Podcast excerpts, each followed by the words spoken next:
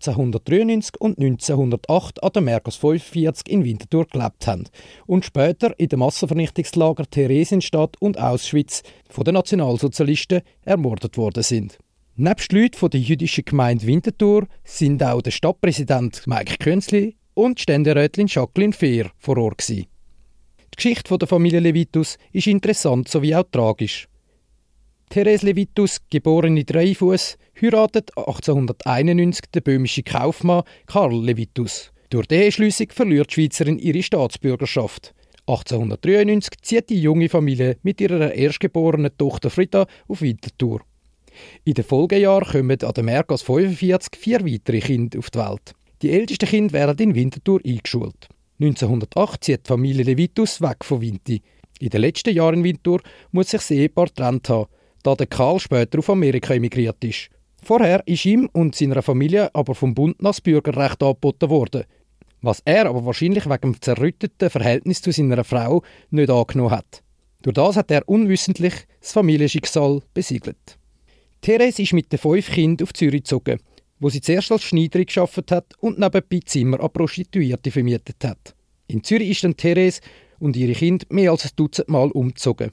Zeitweise hat Therese in einem Konkubinat mit einem Zürcher gelebt. 1913 werden zwei von den älteren Töchtern von der Polizei wegen Prostitution verhaftet. Im gleichen Jahr werden die jüngsten zwei Kinder unter Vormundschaft gestellt. Drei Jahre später entscheidet das kantonale Polizeidirektorat die Ausschaffung von der jüngsten Tochter Martha. 1915 wird auch ihre ältere Schwester Berta ausgeschafft und schließlich 1923 auch ihre Mutter mit dem minderjährigen Brüder. Nach der Besetzung der Nationalsozialisten von der Tschechoslowakei sind Therese, Berta und Lina Levitus in die Massenvernichtungslager Theresienstadt und Auschwitz deportiert worden, wo sie der Tötungsindustrie der Nazis zum Opfer gefallen sind. Über den Verbleib von der Martha weiß man nichts. Von ihrem jüngsten Sohn Edwin weiß man, dass er bis zu seinem Tod in Frankreich gelebt hat. Die älteste Tochter Frieda ist am Tod nur durch die Heirat zu einem Schweizer und dem somit erhaltenen Schweizer Bürgerrecht entkommen. Der Winterthur Historiker Miguel Garcia, der die Geschichte der Familie Levitus aufgearbeitet hat und so den Anstoß für das Projekt geliefert hat, meint zu seinen Beweggründen gefragt. Ja, also der Auslöser sind eigentlich die Stolpersteinverlegungen in Zürich gewesen, äh, wo die ersten so größeren Stolpersteinverlegungen in der Schweiz sind. Und ich habe dann einfach mal geschaut, ob es in diesen Opferdatenbanken irgendwie Bezug zu Winterthur gibt und bin dann auf die Lina Levitus gestoßen und bin dann ja, deren angegangen, in verschiedenen Archiven äh, Informationen zusammengetragen und habe dann so Stück für Stück so die ganze Familiengeschichte versucht nachzuvollziehen. Und dann ist es mir wichtig, dass ich, ich das nicht sozusagen allein mache, sondern dass das breit gesellschaftlich getragen wird. Und bin dann zuerst einmal mit der israelitischen Gemeinde ins Gespräch gekommen, weil ich es wichtig gefunden habe, dass sie das auch wollen und auch hinter dem können stehen Und dann vor allem mit der Stadt. Ähm, mich hat es wichtig gedacht, dass die Stadt auch quasi ansteht und sagt, ja, wir wollen das Gedenken, ja, wir wollen das Zeichen setzen. Und so ist dann eigentlich äh, noch mit ein paar anderen zusammen Zusammenarbeit entstanden, wo wir das organisiert haben. Über die neueste Entwicklung in der rechten Szene von Winterthur eine Motivation für das Projekt war, quotierte Miguel Garcia mit. Yeah. Ja, es spielt sicher auch eine Rolle. Also nicht nur jetzt äh, aktuellere Bewegungen, sondern Winterthur, wenn man in die Geschichte schaut, äh, gibt es auch andere Sachen. Man kann über irgendeine Frontenbewegung in den 30er Jahren reden. Man kann über eine Gründung von der rechtsradikalen nationalen Aktion 1961 reden, die in Winterthur stattgefunden hat. Also es gibt da ein paar Tolken im Rheinheft. Und ja, ich glaube schon, die Steinsetzung ist auch ein bisschen eine Art Gegengewicht zu der Geschichte von Rechtsradikalismus und Diskriminierung, wo wir auch wir in unserer Stadt haben. Auf die Zusammenarbeit mit der Stadt angesprochen, meint der Historiker Garcia. Ja, sehr. Also wirklich von Anfang an ist äh, die Zusammenarbeit sehr gut gewesen. Man hat uns unterstützt, wo es irgendwie gegangen ist. Äh, der Stadtrat hat auch äh, einen Beschluss gefasst, um das auch finanziell zu unterstützen. Also man hat es auch gehört jetzt in der Rede von Mike Künzle, dass das wirklich ein politischer Entscheid war, dass die Stadt mit dem ein Zeichen gegen Diskriminierung setzen Und ob die Stadt von sich aus noch mehr Zeichen in dieser Form setzen sollte, wollte ich noch wissen. Das ist nicht unbedingt die Idee von der Stolperstein. Die Idee von der Stolperstein ist wirklich, dass das aus der Bevölkerung kommt. Äh, man kann auch sagen, Gedenken von unten oder Geschichten von unten und nicht, dass das etwas wo, äh, ist, was sozusagen von Behörden oder so irgendwie initiiert wird.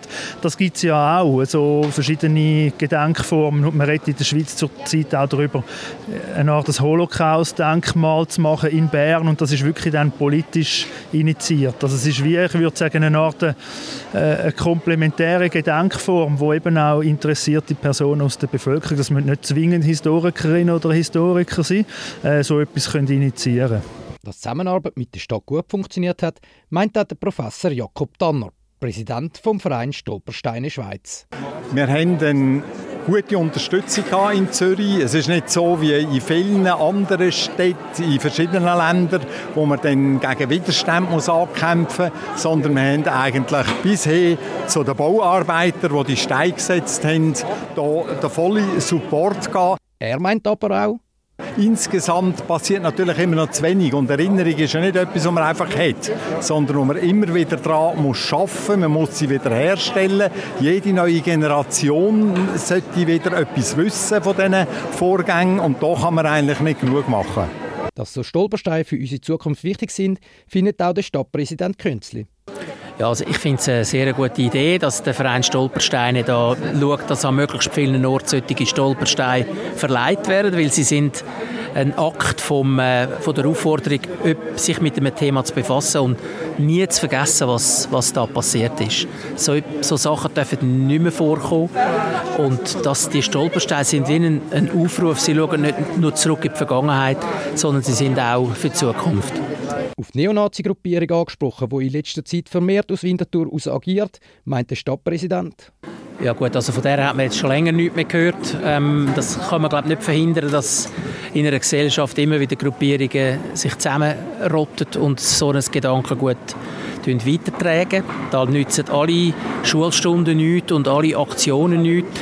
Ich meine, wir haben jetzt dann im September wieder die Aktionswoche Respekt und Vielfalt da hat, hat einfach solches Gedankengut hat keinen Platz.